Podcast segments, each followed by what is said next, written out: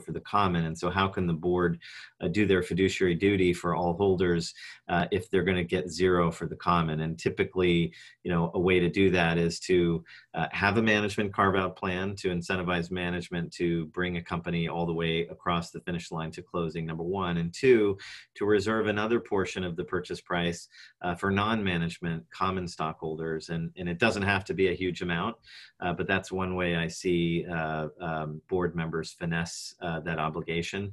I would back up a step and say if you're not for sale, you have no duty to listen to any uh, offers to sell your company or, or negotiate with anyone.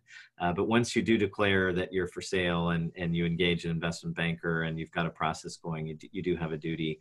Um, and as to how do you know when it's okay to, to, to go exclusive, there I think it's it, your your banker's advice that they've done a market check, they've talked to the ecosystem players, and they they believe that it's the the best price that they're going to be able to find.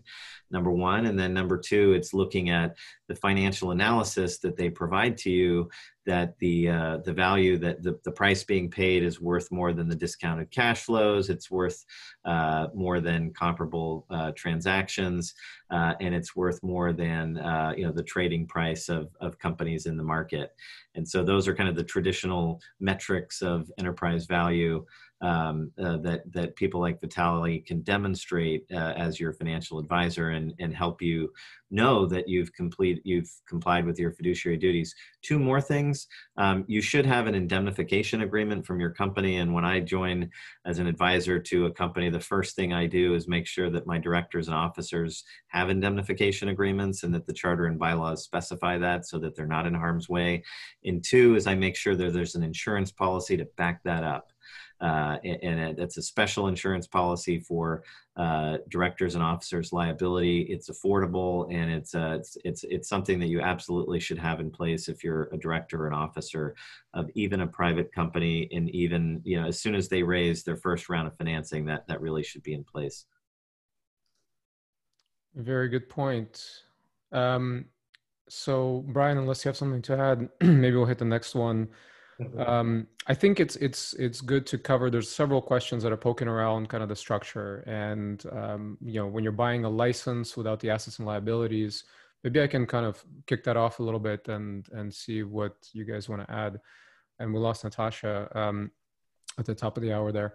Um, so when there there are a few different ways to do this. Um, if you are a buyer and really what you're after is a couple of assets in the company you don't really need the team, you don't really need the brand, and you just want access to the tech, then it's going to behoove you to try to just do a license deal or just to do an asset purchase. Of course, for the seller, you know, it's like you you've built your aftermarket car with all these bells and whistles, and then somebody just wants to come and get the tires. Um, you're pretty much done, you know, at that point. But in a lot of cases, eh, let's let's face it, in this type of environment, uh, for a lot of startups, that's their kind of landing on the roof. That's that's some way for them to return some capital, um, for the founders to get some economics and maybe get an attractive job offer from the acquirer for a while, uh, while they recoup and, and plan their next uh, their next battle, their next startup, and you know they can return some capital to their investors, and that's always a nice thing to do. Uh, if you want to keep the relationship. Uh, one thing too, as I'll mention, is in most cases, probably 99% of the time, unless you're like this is your last startup and you're going to retire, you want to keep relationships with everybody that's been helpful along the way um, and and you want to do the right thing. So even if you are as a founder personally suffering and you're not getting the exit out of it that you hoped and wished for you want to do right by your uh, by your investors first and foremost. So I'll, I'll kind of kick it off in that direction. I was going to go hit another question uh, if uh, unless you wanted to add to that, Brian. No, no, I think that was uh, there was a really good question from Tim Bin about about uh, working capital adjustments and transactions and whether they're standard or not.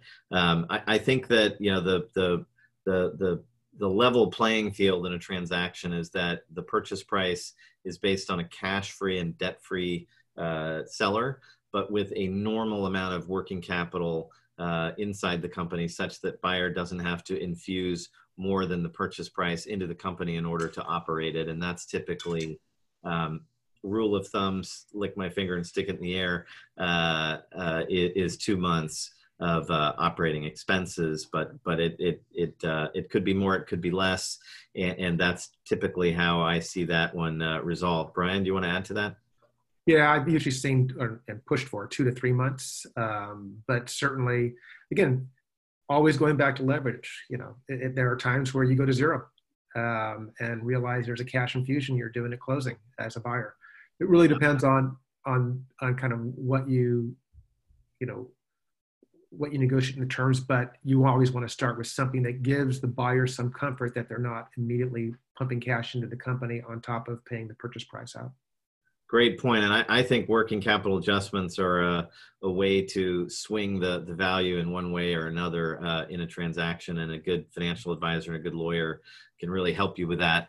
And you know, one thing I always do on the sell side is make sure that deferred revenue is excluded from the calculation of uh, liabilities in the working capital calculation as there's so many enterprise SaaS software companies that are collecting, you know, three years or, or, or one year of cash up front and, and they can't recognize the revenue under GAAP. And so that cash then goes onto the balance sheet as, as deferred revenue as a liability and it, it, it ticks off over time. And that, that can really kill you uh, on a, on a post-closing uh, purchase price adjustment.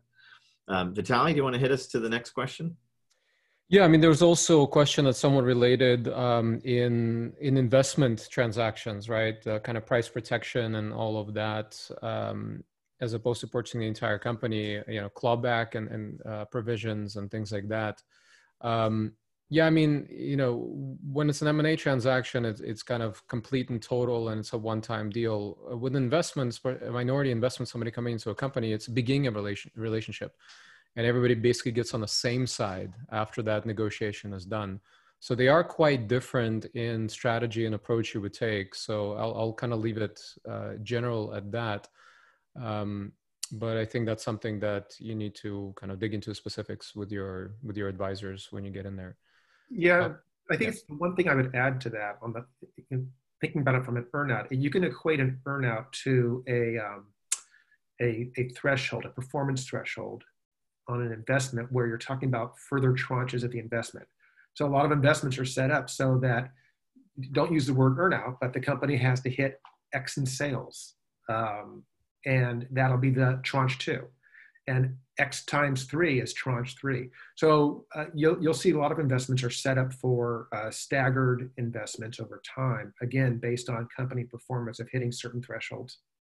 Yeah, and my my advice, if if we are going to double click on this, my advice is in that situation where the investor and you don't have a choice, but the investor you really want them, uh, they don't want to give you all the money up front. You know, still fight for it and put in maybe a ratchet mm-hmm. instead of taking accepting the tranche because uh, for some reason you know COVID twenty might happen and they might not have the cash to give you, and they won't be able to perform, and then you're really screwed. But if you do a tranche, uh, not a tranche, a ratchet that means that if you promise X performance and you fall short by 20%, then the purchase, then the effective stock price gets adjusted and they get more equity for the same amount of money that they've already invested. So I've, I've kind of reverted back to that in sub, several deals over the past few years. Uh, where we're, you know, the, the team is confident that they'll hit the numbers or confident enough. It's better to have money in the bank and uh, do a, a ratchet adjustment potentially in the future if you don't hit your numbers and this is for like series b c type of deals where the company is you know already focused on on generating revenue um, or profitability in some cases um, versus um, you know taking this tranche approach because more often than not something comes up and you have to do backflips to convince them again to follow through on that next uh, tranche of the deal given that question, Vitaly, and that it's uh, 15 minutes after the top of the hour, I think we should wrap.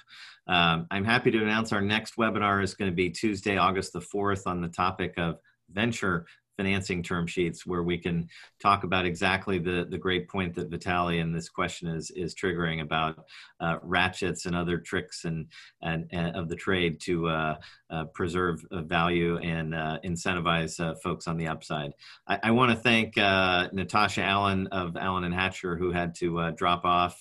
my my good friends Brian McAllister of MBL Counsel and Vitaly Golomb from GS Capital, um, just superb professionals who I, I'm honored to be able to work with uh, every day and, and invite uh, folks to follow up uh, with questions to any of us uh, on the panel.